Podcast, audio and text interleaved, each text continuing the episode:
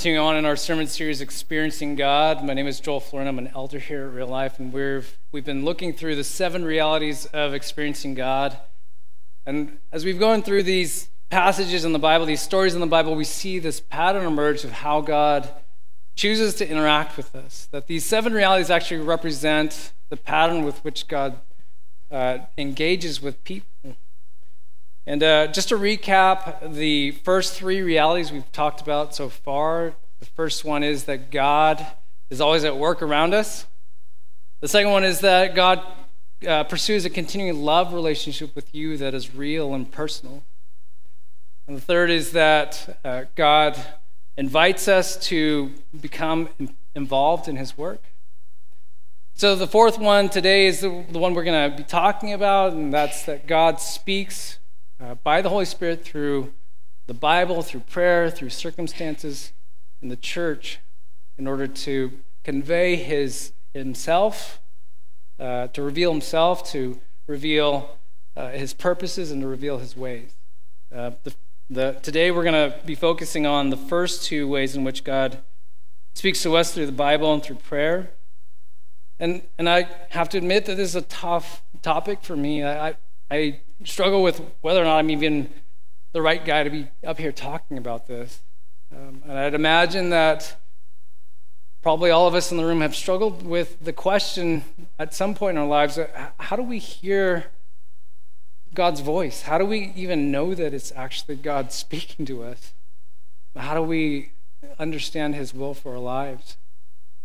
And I think that we've, as, as a generation of people that have grown up trying to figure this the answer out to that, we've we've fallen back to this kind of formula for hearing God's voice, and uh, it looks something like this: uh, number one, we come up with a plan with something we want to do for God. And the second thing is that we we pray about it and we ask God to bless it.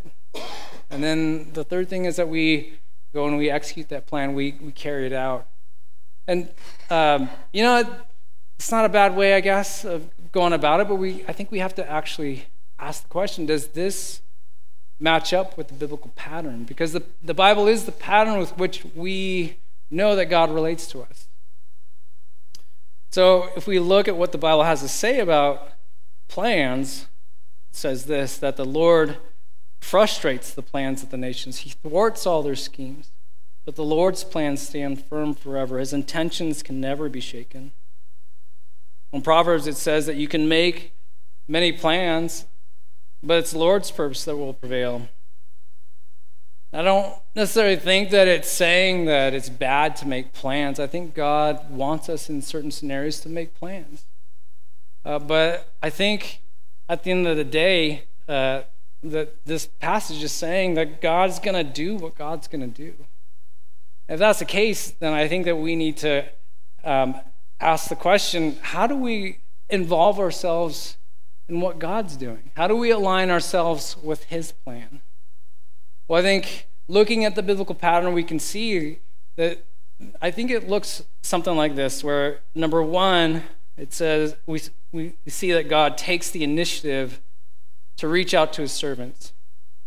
Number two, that God reveals his specific plans with clarity. Number three, God invites his servants to participate in his plan. And then finally, God accomplishes his plan with or without his servants. I think we look at the different stories in the Bible as we see example after example of this pattern reveal itself. Think about the story of Noah and, and Abraham and Moses. If we read through those stories, if you're not familiar with them, I'd encourage you to go find them out this pattern shows up throughout these guys' lives. I think it should cause us to evaluate does this pattern show up in my life? If I'm honest, not all the time. I, think I struggle um, most often with step number two that I don't feel like God actually reveals his plan to me with specificity or, or clarity. But how do we get step number two to be a reality in our lives. These guys, the story, in these stories in the Bible, these guys, they didn't question if it was God talking to them. They didn't question what God was saying to them. They might have had questions about whether or not they could trust God's plan, but they knew what he was saying. They, they knew with clarity what he was asking them to do. How do we get that to be a reality in our lives? I think, uh, you know, I wonder if these guys had something special about them that, that, that I'm not capable of having. But I don't, I don't think that's the case. I think that these guys were ordinary human beings just like you and me, and that, that, that we actually have the ability to have the same kind of clarity. But how do we go about doing that? I think that Jesus gives us some clues uh, to find the answer for this. He says, that, so there's a story in John that talks about how Jesus is kind of in this altercation with the Pharisees, and they're arguing, and, and the Pharisees are accusing Jesus of, of breaking the Sabbath.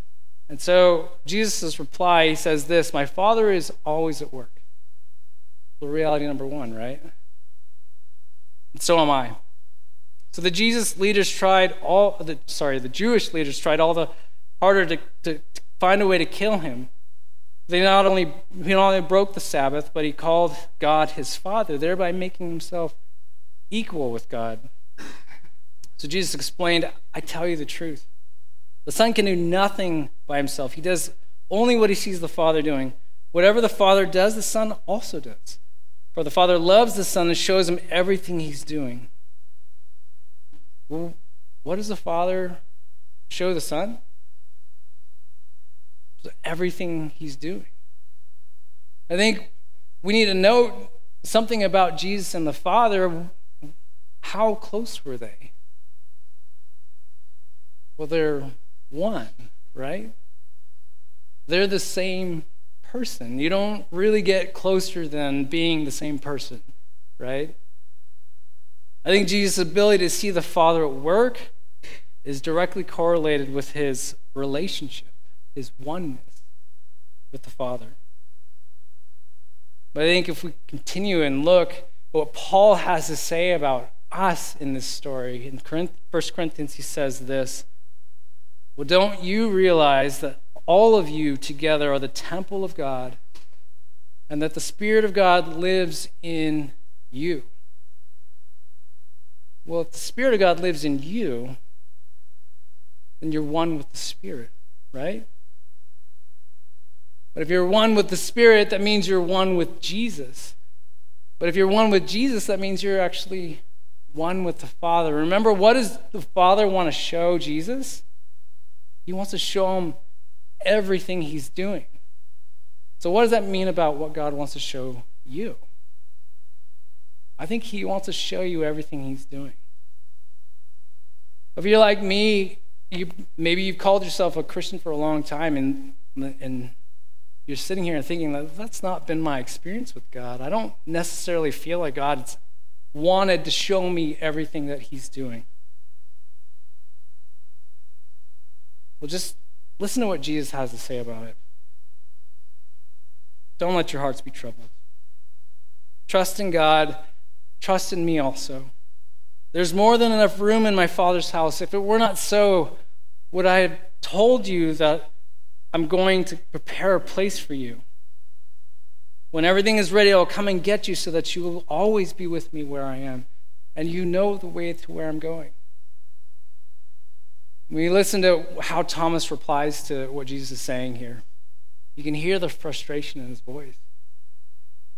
He says, No, we don't, Lord. We have no idea where you're going. So, how can we know the way? Well, Jesus says, I am the way. I am the truth and I am the life.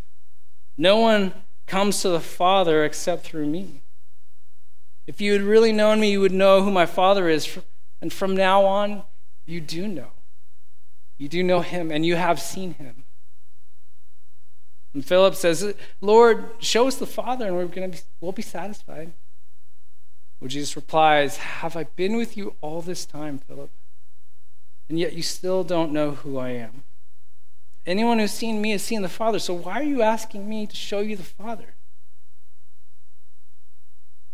Don't you believe that I am in the Father and the Father is in me? The words I speak are not my own, but my Father who lives in me does his work through me. Well, we can see in the story that even the disciples struggled. These are guys that walked with literally God in the flesh for three years, and they didn't know who was talking to them. They didn't recognize that it was actually God speaking to them.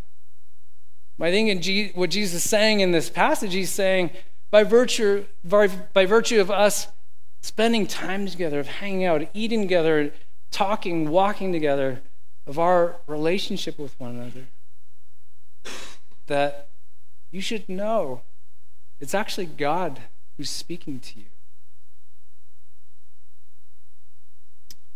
The clarity of God's voice comes from a daily, intimate relationship with God.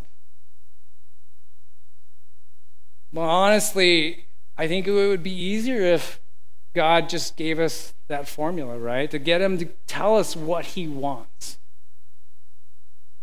You know, then I could just kind of listen to Him and then go on with what I had planned for the day, right? I mean, it's why I like first service because, uh, you know, I can make it home time for kickoff, right? Yeah. You guys know what I'm talking about, right?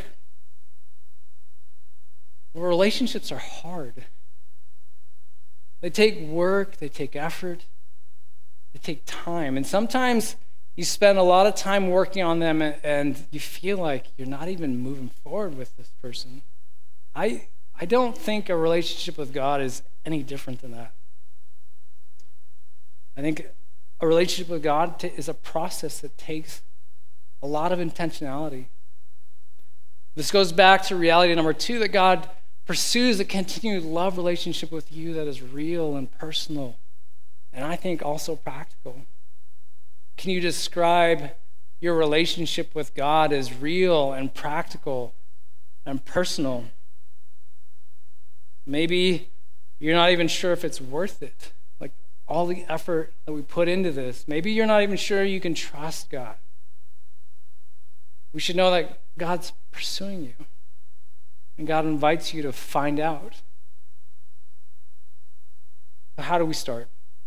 Well, I think the first step is that an intimate love relationship with God requires that we spend daily time in the text. I know it's easy for me to stand up here and say, you should read your Bible every day. But it's another thing to actually do that, to make it a reality. There's a lot of things that are competing for our attention every day. There's a lot of things that are going against us to make this make this a thing. Here are three things that that I hear from people that discourage them the most in making the Bible a priority. Number one, that it's boring. Now I can understand why people feel this way, but I'd have to challenge us on this. People think that the Bible is more like a G rated children's book, but the reality is there's a lot of parts in there that read more like a, a Game of Thrones episode. Uh, not that anybody's watched that show, right? There's stuff in there that, that my wife was telling me that I couldn't talk about up here. but the, the, the Bible is it should be exciting to us, right? What could be more exciting than hearing from the creator of the universe? That he actually took time to compile this thing together to write the messages in there for us. I think it's worth investigating. Well, the second thing is that, that keeps us from uh, making the Bible a priority is that it, it doesn't make sense. Well, again, I, I would have to agree with you in, in some places, and I know how you feel. There's a lot of parts in there that I've wrestled with for years, and I still don't understand what the heck it means. I just want to throw out a couple of thoughts that maybe help us wrestle with this struggle. So, first thing is that the, the Bible is written for us, but it's not actually written to us. That there's layers and layers of historical context that us on this side of history have to dig through. That We have to, we have to sort through what is the actual message that Jesus is trying to convey in his words. It takes effort. This is a book that requires some tenacity. And if you want to find out what God has to say to you through it, you got to work. But I'd encourage you, as you come across parts of the Bible that, that don't make sense, this is, these are things that have helped me as I've, I've wrestled with these, these parts that I struggle to understand. The first thing is don't skip over the questions. Don't if you come across things that don't make sense, like story, people in these stories, characters that, that maybe respond in really strange ways, they, they act in really weird, have really weird behaviors in the scenarios that they're in. Maybe it's even God who responds in weird ways. Don't skip over that. Lean into it. Ask the question. Go on the journey to find out. Wrestle with God over it. I would encourage you to engage with others in this, in this pursuit. Don't do this alone. Seek out people that are further along than you. The Bible is not a, a, a book that's meant to be read in isolation, it's actually meant to be wrestled with in community. The last excuse that I hear of not making the Bible a priority is that I don't have time. Well, Blackaby says this people who struggle to spend time with God don't have a scheduling problem, they have a love problem. Ouch. Yeah. If you want a relationship with somebody, you got to make time for it. This is where we have to make the decision. Is this something we are actually interested in? Is this something that we want? There's really no way around it. Letting the Bible be the primary way with which, by which God speaks to you, that requires daily interaction with it. And I would say that if you don't spend time daily in the Word, your relationship with God will not grow. There's no way around it. And maybe you don't agree with me, but I'm speaking from my experience in seasons of my life when I've not engaged with the text on a daily basis or even watching other people go through these seasons. They simply don't grow. You, you don't move forward in your relationship with God because the Bible reveals patterns in our lives that don't align with God's character and his purposes. It presents us with the uncomfortable choice to either adjust our lives to the biblical pattern or stay where we're at. So, the other step that we can take in building our relationship with God is, is to spend time in prayer. I'd say that an intimate relationship with God requires daily time spent in prayer. So, I just wanted to talk through a couple of things that I've noticed about our culture and how we approach hearing the voice of God in prayer. The first thing is this a lot of times our prayers kind of follow this pattern or some derivative of, you know, Dear God, Bless my day. Help it to go well. Amen. You know, I, I don't think it's intentional, but, but I think what that boils down to is that we're actually trying to get God to align to the, our will, to, to our plans and what we want. And not that I think that God doesn't want to hear what we, what, what we long for, I think that God wants us to come with Him the, with the desires of our heart. But I, but also think that the biblical pattern for, for prayer is, is actually that if God's going to speak to us in our times of prayer, that oh, it should be about us aligning ourselves to His plan, to His will. We think about what Jesus had to say when He was teaching the disciples how to pray, and He's teaching us how to pray. He says, to pray for God's kingdom to come on earth. How often do we pray for that? How often do I pray for that? Would I even recognize it if it happened? prayer is not about aligning God with our needs or our wants, but about adjusting ourselves to God's character, His purposes, and His ways. And the other observation I have about, uh, about our culture and how we approach prayer and the voice of God. Uh, so we often make this prayer that, that, that God would close doors or open doors based on his will. And I've prayed that. I don't necessarily think it's wrong either, but again, do we, do we see that it matches up with the biblical pattern? Remember, God wants to show us everything He's doing. Well, this doesn't seem like the most effective way to communicate clearly, does it? It's kind of like we're playing the hot cold game with God, right? Can you imagine playing the hot cold game with your spouse when you're trying to communicate over something important? I don't know, maybe some of you feel like you do actually. Uh, if so, see me after service. I got a list of marriage counselors for you. Well, Blackaby says this that the pattern of Scripture is that God always gives direction on the front end. If you think about the stories that are in the Bible of Noah building the ark, or, or Solomon building the temple, or Jesus sending his disciples out, these instructions were detailed. There were enough information for them to take the next step. And I think the only way we're going to hear from God with clarity in our prayers is if we follow this pattern. Rejoice always. Pray constantly. Give thanks in everything, for this is God's will for, for you in Christ Jesus. Well, what would it look like to pray constantly?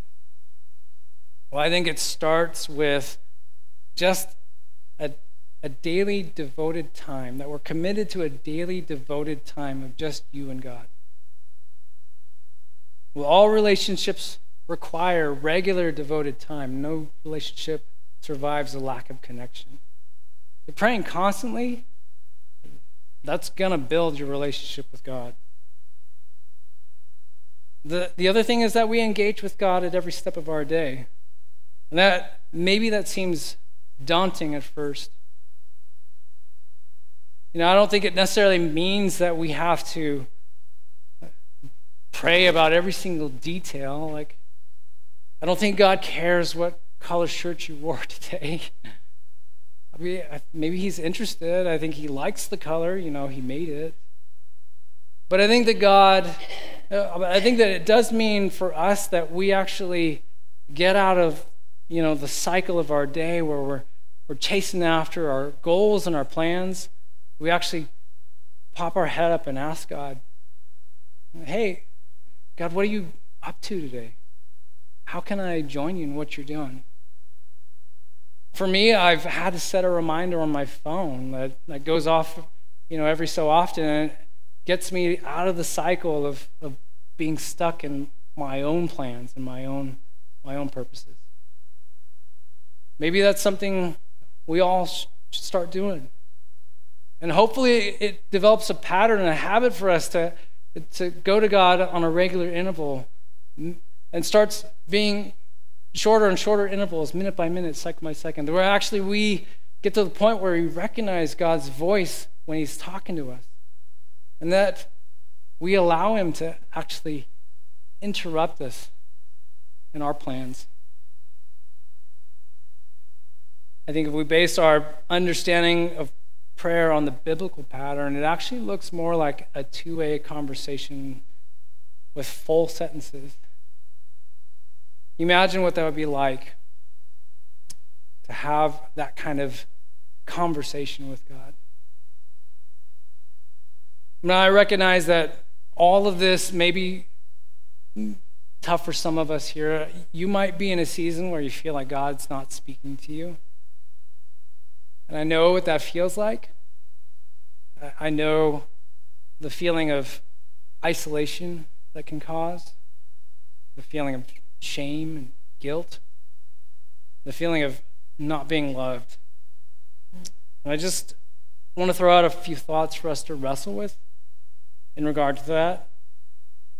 You know, this season, it might be about you working on your relationship with God. God's not giving you the next thing for you to do because God's actually more interested in your relationship with Him than what, what you can do for him. Now, if you're like me, you, you need a job to feel useful. You need something to do to actually feel like you're lovable. Eh, and I wrestle with this. And I'm reminded again again, Romans 5, that God loved me. God loved us. Even when we we're in the depths of our sin. There was nothing I did to earn or garnish that love. He chose to love us. And maybe this is the very thing that God's working on before you can move on with Him. And I'd say if you're in this season, just keep asking Him, God, what are you doing? And how can I join you? And wait and watch and see. See what God does. Listen for His voice.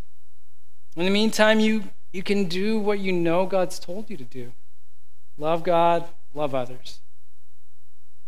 And this season might be about just being faithful with the little things before He moves you on to the next big thing.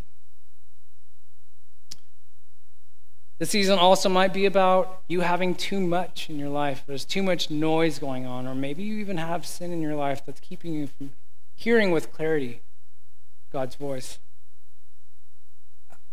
I just want to reiterate God's not trying to hide his agenda from you. Amos 3 7, the Lord never does anything until he reveals his plans to his servants, the prophets. He never does anything until he reveals what he's doing. There might be things you might need to say no to, right? Especially if that's sin. But maybe there are things you need to say no to to, to actually have the bandwidth to hear with clarity. I know that I've been living in a place the last six months of, of doing too much. I've been actually doing it under my own strength, thinking that I, I can somehow carry all this weight. And I've stopped listening to God because I'm, God, I'm busy. I'm doing stuff for you. But God's calling me to sit, be still, to listen, to find out what He's doing and join Him in His plans. I'm just going to throw up a few things for us to take home. Um, number one, no matter where you're at in your relationship with God, there's always there's always room for it to grow. So, just to take a, an inventory of how that's going. Are you spending time daily in the text? Are you spending time daily in prayer? Are you praying throughout the day as you go through your your work schedule? The second thing Start a prayer journal. It's not something that I've had as a discipline in my life, and it's something that I've tried to start doing actually through the Experiencing God workbook. I've engaged with it, and, and I've felt an improvement in my prayer life. That, that there's something about writing it down. And I, I don't know what that is, but I'd encourage you to engage with it. You can use the prayer journal, uh, prayer journal t- template that they've got in the workbook. It it's just answering, uh, or three steps. First thing is to answer the question Was the most meaningful statement or, or scripture you read today? Then go about reading, rewording that statement in, or scripture into a prayer of response to God. And then answer the question What does God want you to do in response to it? What kind of commitment do you need to make? And the final thing is to find other believers to engage with, to, to read the word together, to pray together, these are the kinds of things that are going to help build our relationship. Remember, these are just tools. The goal is to, to develop a, a relationship with God where the conversations flow, where you, you learn to communicate with God, to move in a place of living out the oneness you have with God. And as we move in our time of communion, there's going to be a couple of uh, people that come up with uh, the communion cup. So if you didn't grab one on the way in and you want one, go ahead and raise your hand and they'll, they'll hand one out to you. But I want us to wrestle with a couple of questions. Do we have a relationship with God that is real and practical and personal. And if you don't, or if it's something you feel like you need to improve on, what are the steps you need to do to, to get there? To make it a more to make it more of a reality in your life. Let's go to God.